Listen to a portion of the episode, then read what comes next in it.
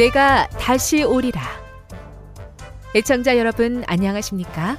여기는 AWR 희망의 소리 한국어 방송입니다.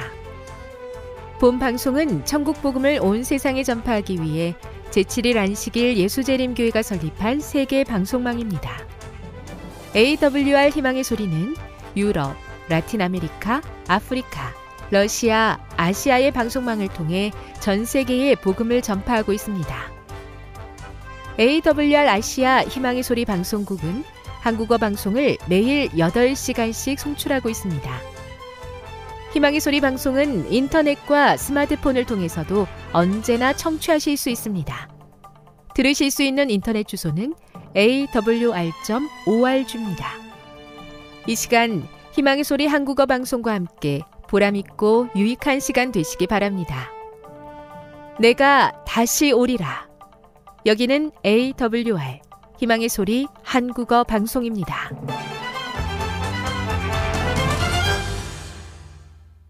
주파수 안내입니다. 괌에서 송출하는 우리 방송은 한국 표준시로 새벽 1시 30분부터 2시 30분까지 11,755kHz로 새벽 2시 30분부터 3시 30분까지 3시 30분부터 4시 30분까지 15,530kHz로 새벽 5시부터 6시까지 9,890kHz로 4회에 걸쳐 송출하고 있습니다. 스리랑카에서 송출하는 우리 방송은 한국 표준시로 밤 9시부터 10시까지 15,530kHz로 우즈베키스탄에서는 새벽 3시부터 4시까지 새벽 4시부터 5시까지 9,760kHz로 타지키스탄에서는 밤 9시부터 10시까지 15,255kHz로 송출하고 있습니다. 애청자 여러분의 많은 청취 바랍니다.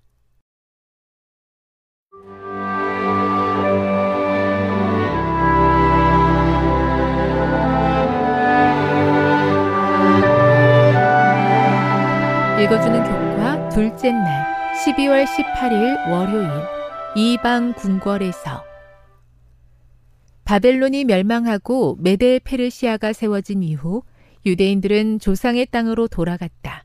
그러나 모두가 귀환한 것은 아니었다. 그 중 일부는 그들이 한 세대 이상 살았던 이방 땅에 남았다.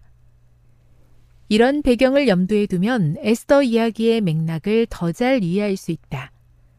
그 당시에 아하수에로 왕이 수상궁에서 자신의 왕국의 왕좌에 앉았고 에스더 1장 2절 성경의 기록이 진행되는 장소는 바로 아하수에로가 통치하던 페르시아 제국이다. 왕비 와스디는 왕의 총애를 잃었고 왕은 탐탁자는 와스디를 대신할 다른 왕비를 찾게 되었다.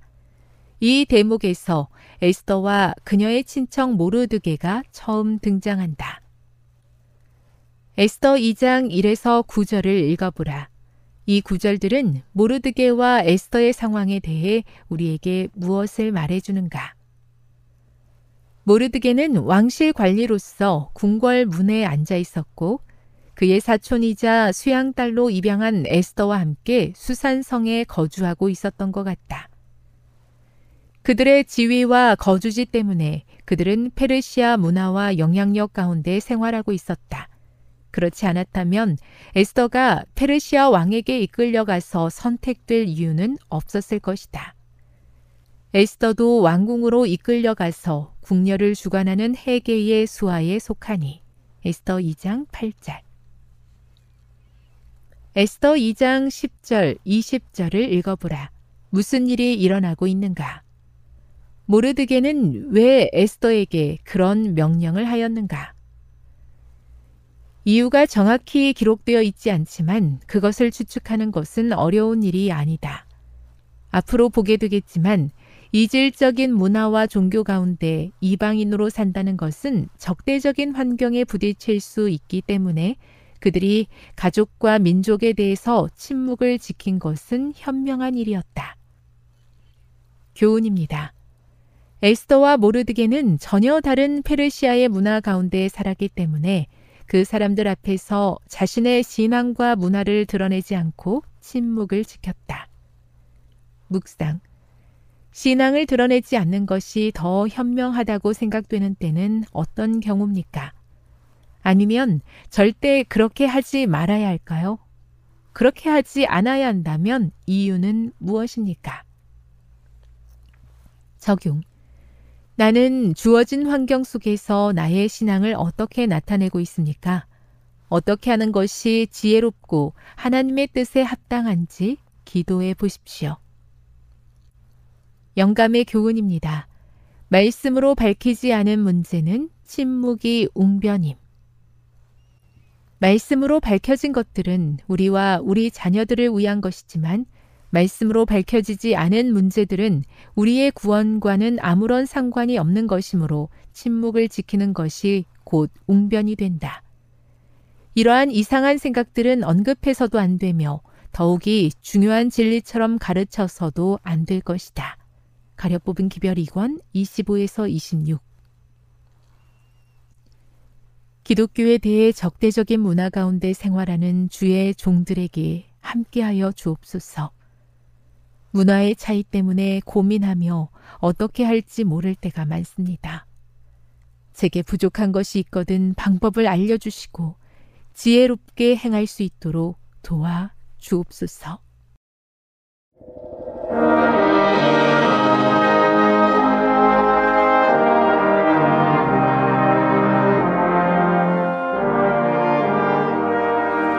희망의 소리 청취자 여러분 안녕하십니까 민수기 12번째 시간입니다 오늘은 민수기 26장에서 31장까지 두 번째 인구조사와 신세대의 믿음의 본이 되는 슬로보아스의 딸들의 이야기를 에, 나누겠습니다.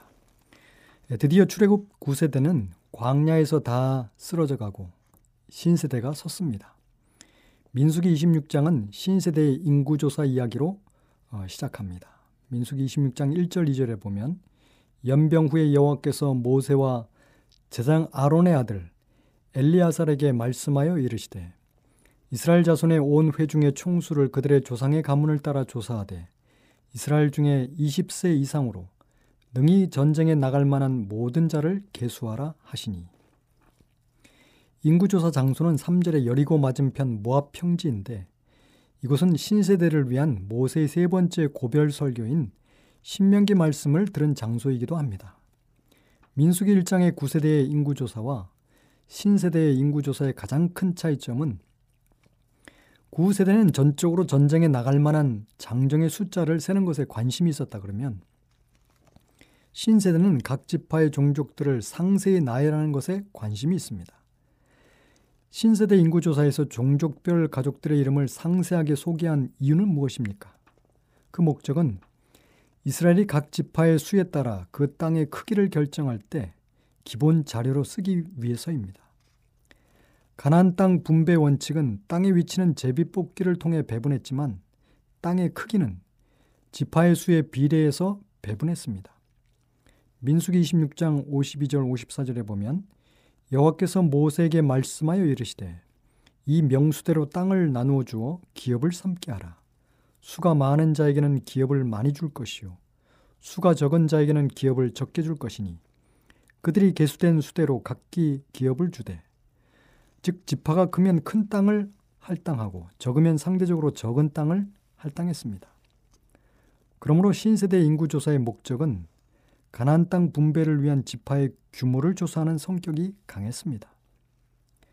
신세대 인구 조사의 특징은 첫 번째, 각 지파의 여러 종족들은 대부분 창세기 46장 3절에 하나님이 이르시되 나는 하나님이라 내 아버지의 하나님이니 애굽으로 내려가기를 두려워하지 말라 내가 거기서 너로 큰 민족을 이루게 하리라는 하나님의 약속이 성취되었음을 보여줍니다. 야곱과 함께 이집트 땅으로 내려간 후손들은 70명이었던 것이 이제는 정말 명실상부 약 70개의 종족으로 번성했던 것입니다. 두 번째 인구 조사는 각 지파들이 광야에서 언약의 말씀 앞에 살아온 삶의 결과를 보여줍니다. 예를 들면 루벤 지파는 2770명이 감소했습니다. 그 이유는 모세의 지휘권의 반기를 든 고라의 반역 무리에 끼어서 반역을 저지른 다단과 아비람의 기억을 기억을 상기시키며 경각심을 주고 있는 것입니다. 가장 인구가 감소한 지파는 시므온 지파입니다. 인구가 3,700명이나 감소해 몰락에 가까운 인구 감소를 했습니다. 그 이유는 민수기 25장 14절에 나오는데 죽임을 당한 이스라엘 남자 곧 미디안 여인과 함께 죽임을 당한 자의 이름은 시므리요 살루의 아들이요 시므온인의 조상의 가문 중 한 지도자이며 바알볼의 우상 숭배에서 비나스가 죽인 시므리가 시몬 지파의 족장이었습니다. 즉 바알볼에서 죽임을 당한 2만 4천 명 중에 대부분이 시몬 지파 사람이었음을 암시하고 있는 것입니다. 세 번째, 문하세 지파가 두드러지게 언급되었습니다. 가장 가장 비약적인 인구 증가는 문하세입니다. 문하세 지파는 첫 인구 조사에서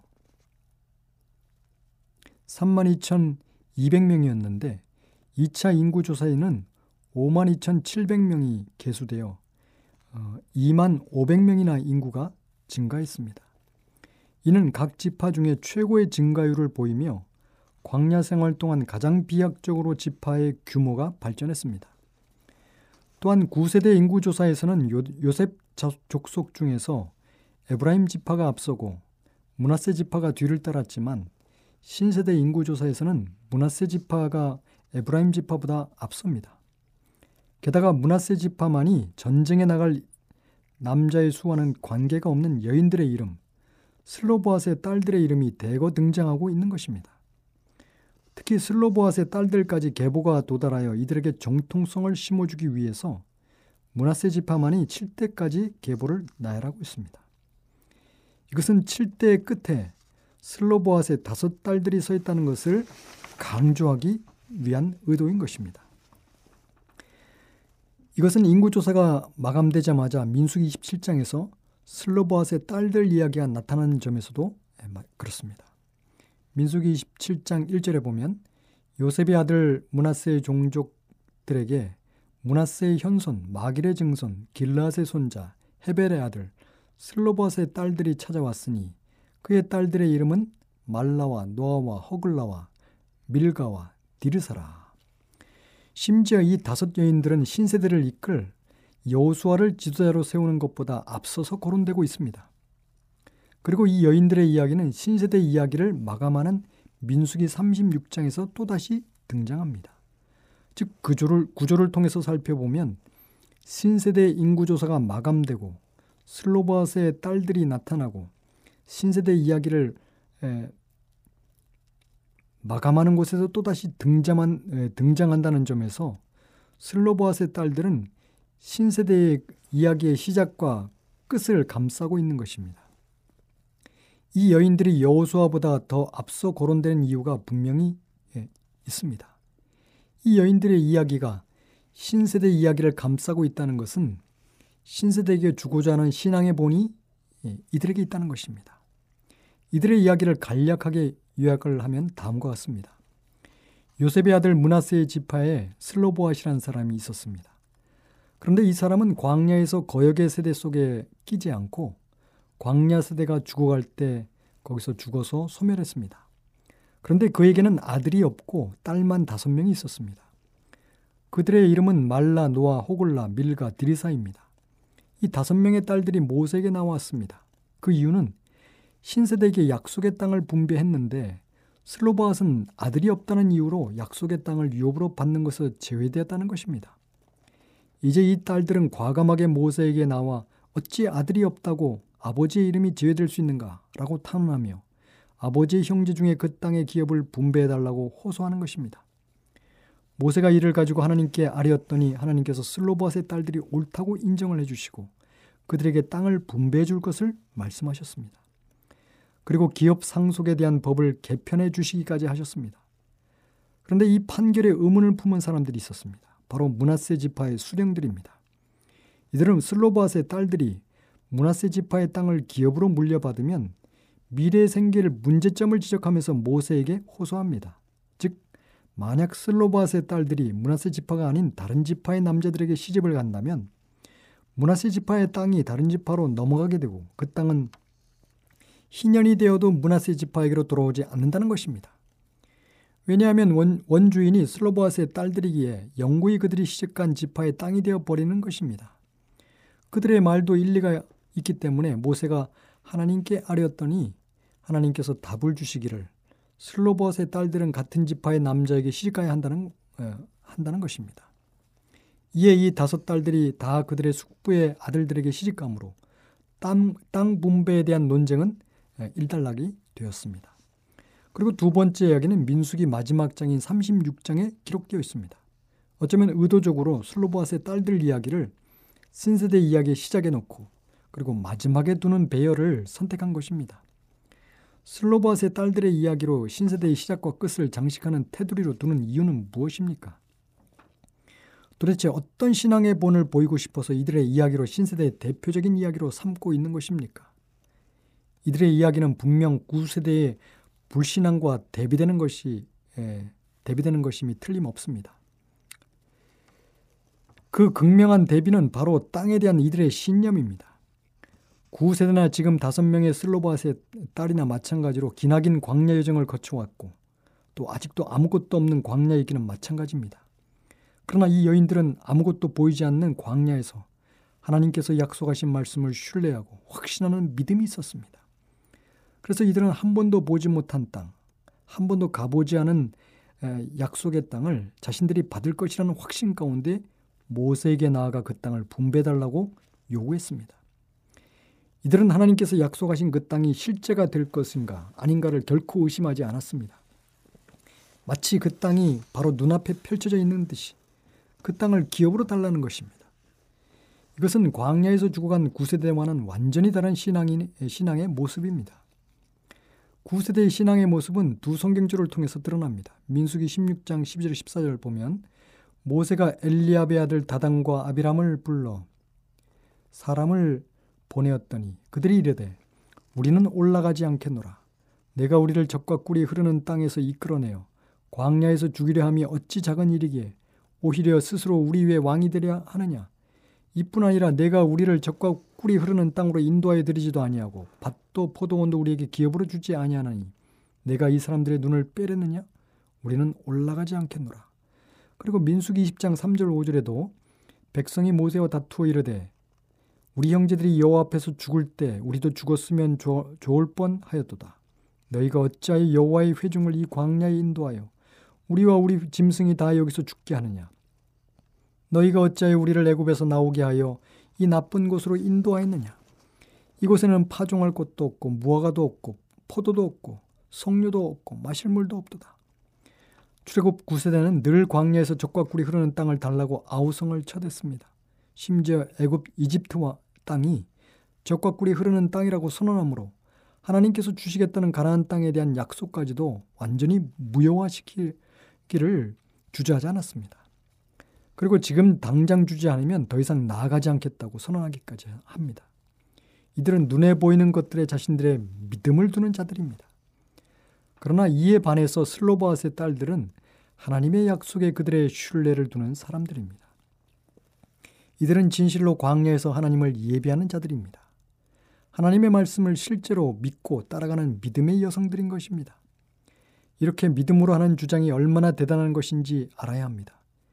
여러 해 전에 우리나라에서 문중의 딸들이 집단 소송을 한 적이 있습니다. 내용은 문중의 딸을 딸들에게도 상속해 달라는 것입니다. 그런데 법원은 그 소송을 기각해 버렸습니다. 여성은 당시 법제도에서 상속에서 원천 봉쇄되었던 것입니다. 21세기 현대에도 이런데 3천년 전에 이런 주장을 한다는 것은 상상할 수도 없습니다. 당시 여자와 아이들은 인구 숫자에도 포함되지 않을 정도로 재산 취급을 당했을 뿐입니다. 게다가 약속의 땅을 한 번도 보지도 못했고 가져본 적도 없습니다. 지금 현실은 황량한 광야이고 언제 이 광야 생활이 끝날지도 모르는 상황입니다.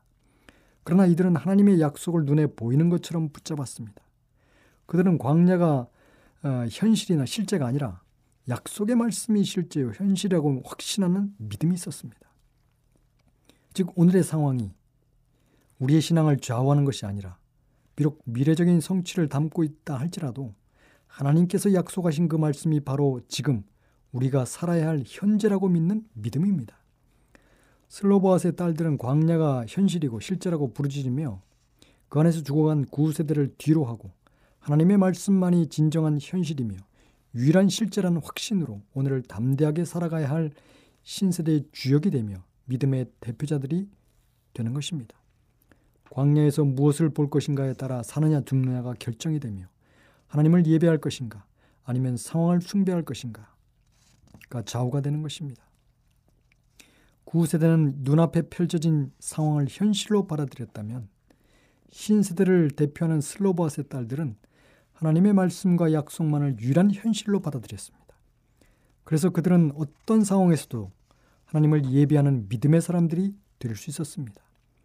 이처럼 슬로보아스의 딸들은 믿음은 바라는 것들의 실상이요 보지 않는 것들의 증거라는 확실히 증거하는 이 믿음을 확실히 증거하는 예배자들이었습니다.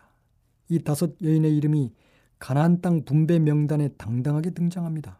여호수아 17장 3절 6절에 보면 아들 길라앗의 손자 마길의 증손 문하세의 현손 슬로보앗은 아들들이 없고 딸뿐이요 그 딸들의 이름은 밀라와 노아와 호글라와 밀, 밀가와 디르사라.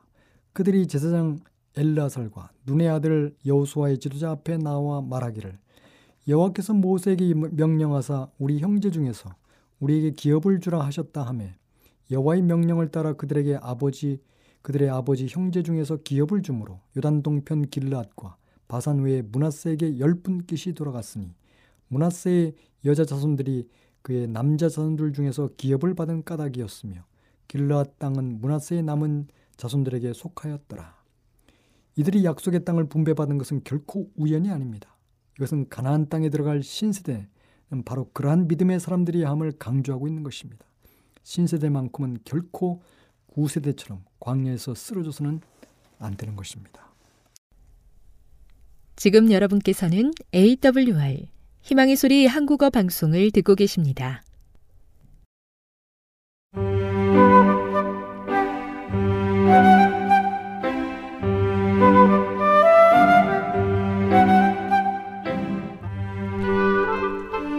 늘 주님이 함께하여 주심에 감사하는 마음으로 이 시간 건강한 생활의 지혜 준비했습니다.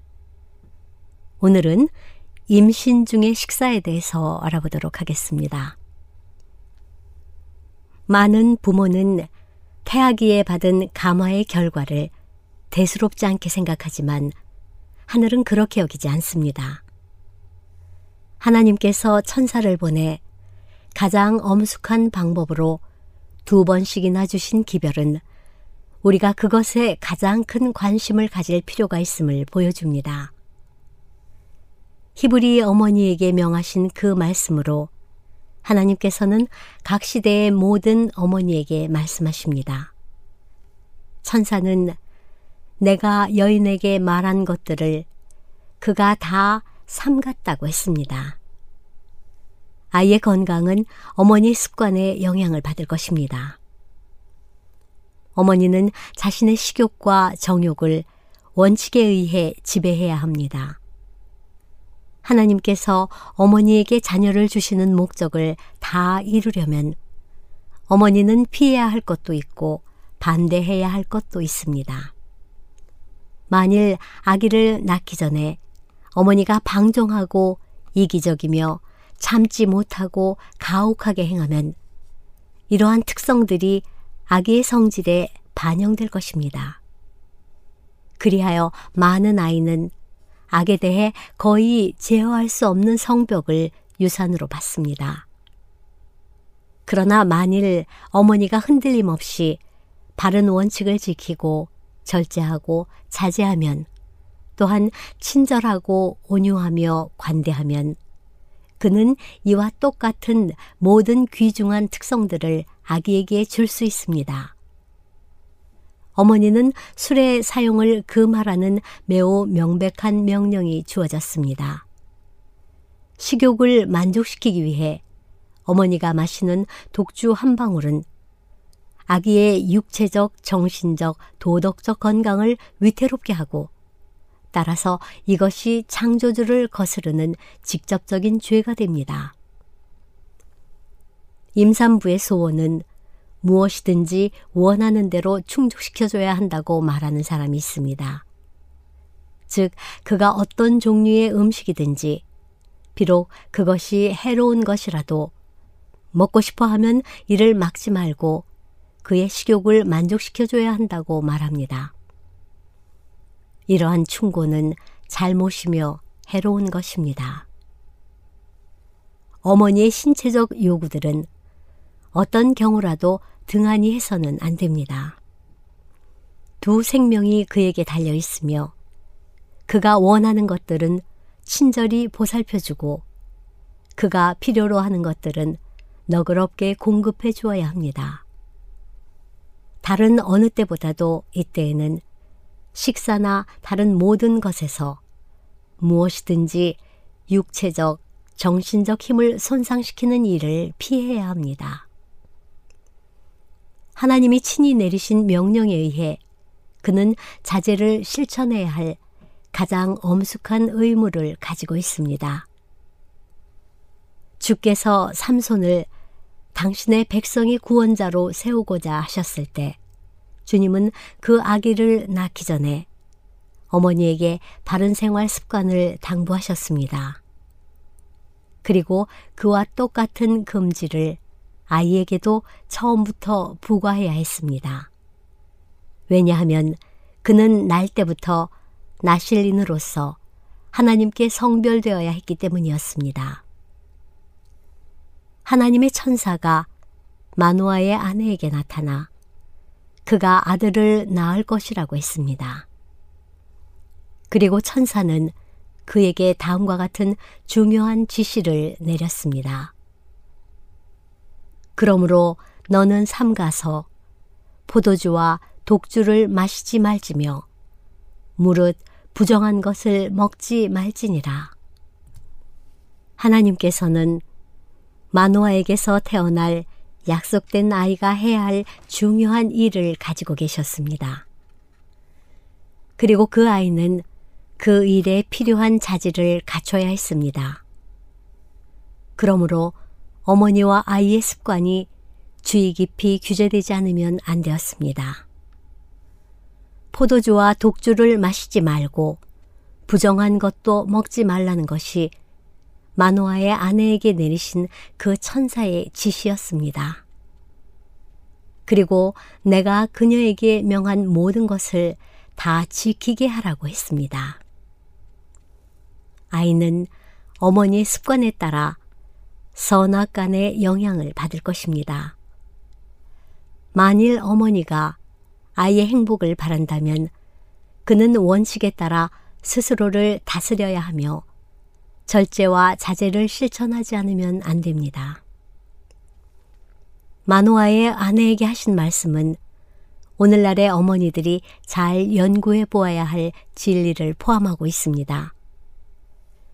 이 한 어머니에게 말씀하시므로 주께서는 염려와 수심에 잠긴 그 당시의 모든 어머니와 후대의 모든 어머니에게도 말씀하셨습니다. 모든 어머니는 자신들의 의무를 이해할 수 있습니다. 어머니는 자녀들의 성품이 외부 환경이 좋고 나쁨이 아니라 그들이 출생하기 전에 자신이 가졌던 습관과 출생 후에 자신이 쏟은 노력에 훨씬 더 크게 좌우된다는 것을 알 수 있을 것입니다. 그가 삼가도록 하라고 천사가 말했습니다. 그로 시험을 물리칠 준비를 하고 있게 하고 그의 식욕과 정욕은 원칙에 의해 통제되어야 합니다. 모든 어머니에게 그가 삼가도록 하라는 말이 해당될 수 있습니다. 만일 어머니가 아이에게서 자기에게 주신 하나님의 목적을 성취시키려 한다면 그는 멀리해야 할 것도 있고 반대해야 할 것도 있을 것입니다. 자녀들에게 최적의 교사인 어머니는 그들의 출생 전에 극기와 자제의 습관을 형성하지 않으면 안 됩니다. 이는 어머니가 자녀들에게 자신의 품성의 특질들 중 강점이나 약점들을 유전시키기 때문입니다. 영혼의 원수는 이 문제를 많은 부모가 아는 것보다도 훨씬 더잘 압니다. 만일 어머니가 그를 물리치지 않는다면 그는 어머니를 통해 아이에게 영향을 끼칠 수 있다는 것을 알고 있기 때문에 어머니에게 시험을 가져올 것입니다. 어머니의 유일한 소망은 하나님 안에 있습니다. 어머니는 은혜와 힘을 얻기 위해 그분께 달려갈 수 있습니다. 주님은 어떻게 해서든지 어머니가 그 자식에게 이 생에서 성공하고 영생을 얻도록 그들을 도울 우수한 품성들을 유전시킬 수 있게 하십니다. 임산부들의 생활을 별로 중요하게 여기지 않는 것이 일반적으로 범하는 잘못입니다. 이 중요한 기간에는 어머니의 수고를 덜어줘야 합니다. 어머니의 신체 조직에는 큰 변화들이 일어나고 있습니다. 더 많은 피가 요구되므로 피로 변화될 가장 영양가 있는 양질의 음식물을 늘릴 필요가 있습니다.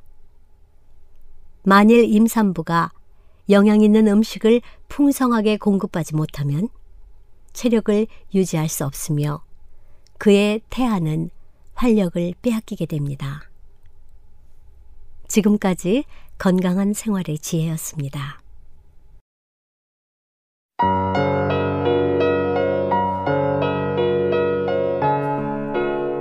요한계시록 18장 1절 바벨론의 패망 이 일 후에 다른 천사가 하늘에서 내려오는 것을 보니 큰 권세를 가졌는데 그의 영광으로 땅이 환하여지더라.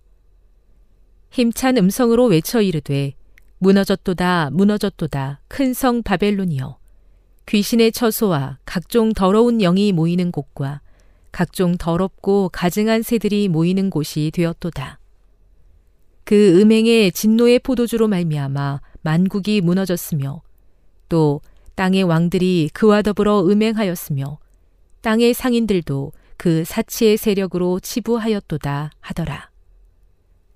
또 내가 들으니 하늘로부터 다른 음성이 나서 이르되 내 백성아 거기서 나와 그의 죄에 참여하지 말고 그가 받을 재앙들을 받지 말라.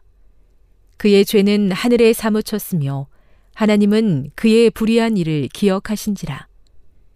그가 준 그대로 그에게 주고 그의 행위대로 갑절을 갚아주고 그가 섞은 잔에도 갑절이나 섞어 그에게 주라.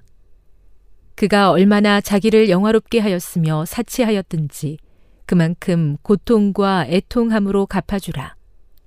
그가 마음에 말하기를 나는 여왕으로 앉은 자요 과부가 아니라 결단코 애통함을 당하지 아니하리라 하니 그러므로 하루 동안에 그 재앙들이 이르리니 곧 사망과 애통함과 흉년이라 그가 또한 불에 살라지리니 그를 심판하시는 주 하나님은 강하신 자이심이라.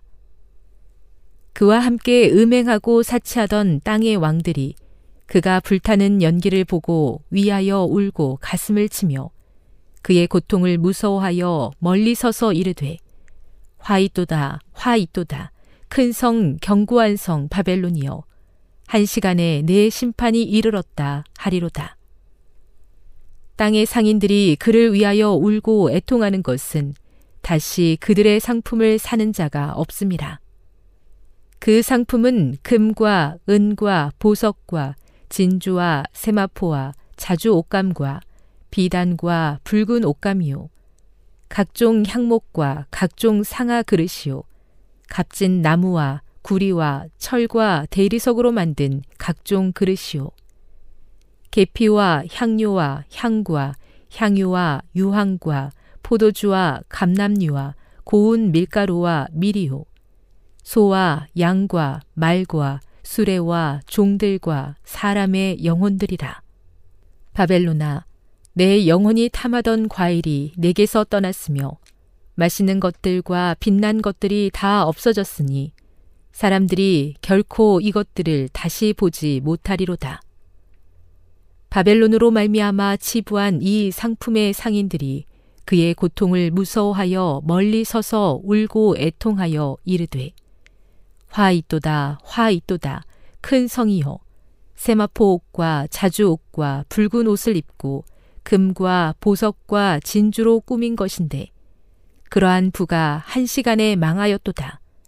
모든 선장과 각처를 다니는 선객들과 선원들과 바다에서 일하는 자들이 멀리 서서 그가 불타는 연기를 보고 외쳐 이르되 이 큰 성과 같은 성이 어디 있느냐 하며 티끌을 자기 머리에 뿌리고 울며 애통하여 외쳐 이르되 화 있도다 화 있도다 이 큰 성이여 바다에서 배 부리는 모든 자들이 너의 보배로운 상품으로 지부하였더니 한 시간에 망하였도다.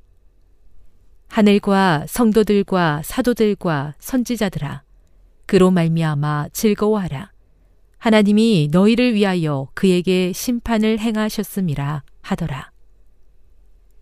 이에 한 힘센 천사가 큰 맷돌 같은 돌을 들어 바다에 던져 이르되 큰 성 바벨론이 이같이 비참하게 던져져 결코 다시 보이지 아니하리로다. 또 검은 곳 하는 자와 풍류하는 자와 퉁소 부는 자와 나팔 부는 자들의 소리가 결코 다시 내 안에서 들리지 아니하고 어떠한 세공업자든지 결코 다시 내 안에서 보이지 아니하고 또 맷돌 소리가 결코 다시 내 안에서 들리지 아니하고 등불 빛이 결코 다시 내 안에서 비치지 아니하고 신랑과 신부의 음성이 결코 다시 내 안에서 들리지 아니하리로다. 너의 상인들은 땅의 왕족들이라. 내 복술로 말미암아 만국이 미혹되었도다. 선지자들과 성도들과 및 땅 위에서 죽임을 당한 모든 자의 피가 그 성중에서 발견되었느니라 하더라. 요한계시록 19장 1절 어린 양의 혼인잔치 이 일 후에 내가 들으니 하늘에 허다한 무리의 큰 음성 같은 것이 있어 이르되 할렐루야 구원과 영광과 능력이 우리 하나님께 있도다. 그의 심판은 참되고 의로운지라. 음행으로 땅을 더럽게 한 큰 음녀를 심판하사 자기 종들의 피를 그 음녀의 손에 갚으셨도다 하고 두 번째로 할렐루야 하니 그 연기가 세세토록 올라가더라. 또 24장로와 네 생물이 엎드려 보좌에 앉으신 하나님께 경배하여 이르되 아멘 할렐루야 하니 보좌에서 음성이 나서 이르되 하나님의 종들 곧 그를 경외하는 너희들아 작은 자나 큰 자나 다 우리 하나님께 찬송하라 하더라. 또 내가 들으니 허다한 무리의 음성과도 같고 많은 물소리와도 같고 큰 우레소리와도 같은 소리로 이르되 할렐루야 주 우리 하나님 곧 전능하신 이가 통치하시도다. 우리가 즐거워하고 크게 기뻐하며 그에게 영광을 돌리세. 어린 양의 혼인 기약이 이르렀고 그의 아내가 자신을 준비하였으므로 그에게 빛나고 깨끗한 세마포 옷을 입도록 허락하셨으니 이 세마포 옷은 성도들의 옳은 행실이로다 하더라. 천사들이 내게 말하기를 기록하라. 어린 양의 혼인 잔치에 청함을 받은 자들은 복이 있도다 하고 또 내게 말하되 이것은 하나님의 참되신 말씀이라 하기로 내가 그 발 앞에 엎드려 경배하려 하니 그가 나에게 말하기를 나는 너와 및 예수의 증언을 받은 내 형제들과 같이 된 종이니 삼가 그리하지 말고 오직 하나님께 경배하라. 예수의 증언은 예언의 영이라 하더라. 백마를 탄 자. 또 내가 하늘이 열린 것을 보니 보라 백마와 그것을 탄 자가 있으니 그 이름은 충신과 진실이라. 그가 공의로 심판하며 싸우더라. 그 눈은 불꽃 같고 그 머리에는 많은 관들이 있고 또 이름 쓴 것 하나가 있으니 자기밖에 아는 자가 없고 또 그가 피 뿌린 옷을 입었는데 그 이름은 하나님의 말씀이라 칭하더라. 하늘에 있는 군대들이 희고 깨끗한 세마포 옷을 입고 백마를 타고 그를 따르더라.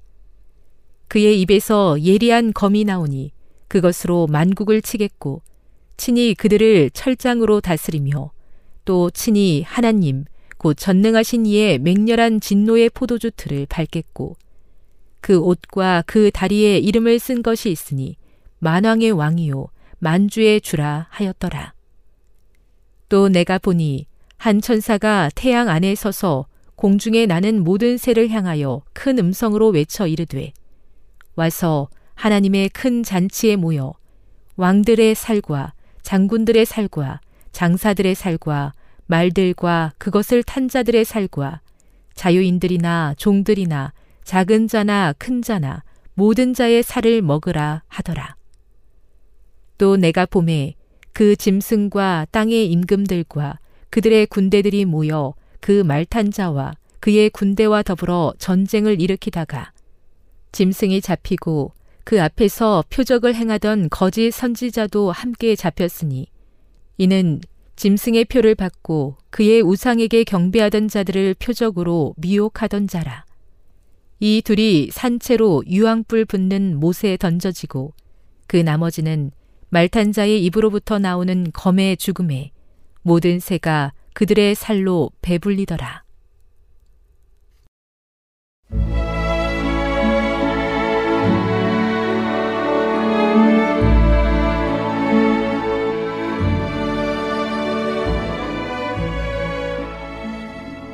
애청자 여러분 안녕하십니까? 명상의 오솔길의 유병숙입니다. 이 시간은 무한한 사랑으로 당신의 자녀들과 교회를 돌보시는 하나님의 놀라운 능력의 말씀이 담긴 엘렌지 화이처 교회 증언 1권을 함께 명상해 보겠습니다. 경험의 대요 그들이 그 사업에 헌신적이었던가? 나는 그 사업에 종사하면서 살아가는 어떤 사람보다 더 큰 헌신을 입증할 수 있다. 그들이 진리를 위하여 고난을 당했는가? 나는 더욱더 그러했다. 나는 나의 생명을 조금도 귀한 것으로 여기지 않았다. 나는 비난과 고난과 역경을 회피하지 않았다. 질병이 나를 사로잡았기 때문에 친구와 친척이 내가 살아날 가능성이 없다고 생각하였을 때 나의 남편은 그의 팔로 나를 안아 배와 차에 태웠다. 한 번은 밤중까지 여행한 후에 돈 한 푼 없이 보스턴시에 있는 우리 자신을 발견한 적도 있다. 두 서너 번 우리는 믿음으로 7마일이나 걸어간 적도 있다. 우리는 힘이 미치는 데까지 걸어간 다음에 땅에 무릎을 꿇고서 앞으로 전진할 힘을 얻고자 기도했다. 힘이 주어졌고 우리는 영혼들의 유익을 위하여 열렬하게 활동할 수 있게 되었다. 우리는 어떤 장애도 우리를 의무에서 물러서게 하거나 사업에서 떠나도록 허용하지 않았다. 이 모임에 나타난 정신은 나를 크게 괴롭혔다. 거기에 참석했던 자가 나를 잘못 판단했다는 것과 나에 대한 그들의 의심과 비난이 옳지 않았다는 것을 알았다고 인정하므로 나의 괴로움을 제거해 주고자 노력하지 않았기 때문에 나는 여전히 무거운 짐을 진 채 집으로 돌아왔다. 그들은 나를 정죄할 수 없었지만 나의 짐을 제거해 주고자 아무런 노력도 하지 않았다. 15개월 동안 나의 남편은 너무도 허약했기 때문에 그의 시계나 지갑을 지참하고 다니지 않았으며 외출할 때 그 자신의 말을 몰고 가지도 않았다. 그러나 금년에는 그가 시계와 지갑을 가지게 되었는데 지갑이 우리의 많은 지출 때문에 비어서 그 자신의 말을 몰게 되었다. 병으로 있는 동안 그는 여러 차례에 걸쳐서 거의 천불에 해당되는 돈을 형제에게서 받기를 거절하면서 그가 어려움에 처하게 되면 그 사실을 그들에게 알려주겠다고 말했다. 마침내 우리는 어려움에 처하게 되었다. 나의 남편은 도움을 의존하기 전에 우리가 없이도 지낼 수 있는 것을 먼저 파는 것이 그의 의무임을 느꼈다. 그가 사무실에 가지고 있던 몇 가지 것들을 배틀 크릭에 있는 형제에게 흩어두었지만 별로 가치 없는 것들이었다. 그러나 그는 그것들도 수집하여 팔았다. 우리는 거의 150불에 해당하는 가구를 처분했다. 나의 남편은 집회소를 위하여 우리의 소파를 팔아서 그 값에서 10불을 헌금으로 바치고자 했지만 할 수 없었다. 그 당시에 매우 값진 우리의 유일한 암소가 죽었다. 나의 남편은 그때 처음으로 도움을 받을 수 있을 것으로 느끼고 한 형제에게 교회가 암소의 손실을 메꾸어 줄 뜻이 있다면 그렇게 해 주는 것이 좋겠다는 내용의 짤막한 편지를 보냈다. 그러나 그것에 관하여 아무것도 이루어진 것은 없고 다만 나의 남편이 돈 문제로 머리가 돌았다는 비난을 받은 것 뿐이었다. 돈이 너무도 필요하여 어쩔 수 없는 지경에 이르지 않으면 그가 결코 도움을 구하지 않을 사람이라는 것을 형제들은 너무도 잘 알고 있었다. 그럼에도 불구하고 그가 요구하자 그의 마음과 나의 마음을 판단하는 자는 그 문제에 아무런 관심도 보이지 않고 다만 궁핍과 심한 고통 중에 있는 우리를 해치기 위하여 그것을 이용한 데 불과했다. 이 집회에서 나의 남편은 이런 성격에 속한 몇 가지 일에서 잘못했다는 것을 겸손하게 고백했는데 그것은 그가 형제를 두려워하고 올바른 관계를 이루어 교회와 연합되기를 열망하는 마음이 아니었다면 결코 해서는 안 되고 또 하지도 않을 몇 가지의 일이었다. 이렇게 되자 그에게 손해를 입히고 있던 자는 그를 분명히 멸시하게 되었다. 우리는 바로 땅 속으로 들어갈 정도로 겸손해지고 표현할 수 없는 고통을 겪었다. 이런 상황에서 우리는 몬테레이에서의 약속을 지키기 위하여 출발했다. 여행 도중에 나는 가장 심한 정신적 번민을 겪었다. 나는 우리 형제가 우리의 사업에 관하여 이해하지 못한 이유를 스스로 알아보고자 애를 썼다. 나는 그들을 만날 때 우리가 어떤 정신을 가지고 있다는 것을 그들이 알게 될 것이고 그들 속에 있는 하나님의 성령은 그분의 겸손한 종인 우리 속에 계신 영과 일치할 것이므로 사상과 감정의 연합이 필연적으로 존재할 것이라고 분명히 느꼈다. 그러나 그렇게 되기는커녕 오히려 우리는 불신을 당하고 의심스러운 눈으로 관찰되어 내가 지금껏 경험한 가장 큰 어려움의 원인을 초래했다. 내가 이런 생각에 잠겨 있을 때 1865년 12월 25일에 로체스터에서 받은 이상의 일부가 번개처럼 나의 마음에 떠올랐으므로 나는 즉시 남편에게 이야기했다. 나는 여러 그루의 나무가 가까이 서서 하나의 원을 형성하고 있는 것을 보았다. 하나의 포도나무가 그 나무들을 타고 올라가서 맨 꼭대기에서 그것들을 덮고 그늘진 휴식처를 이루어 놓고 있었다. 얼마 후에 나는 그 나무가 마치 강한 바람에 흔들리는 것처럼 이리저리 흔들리고 있는 것을 보았다. 오늘은 당신의 자녀들과 교회를 돌보시는 하나님의 놀라운 능력의 말씀이 담긴 엘렌지 화이처 교회 증언 1권을 함께 명상해 보았습니다. 명상의 오솔길이었습니다.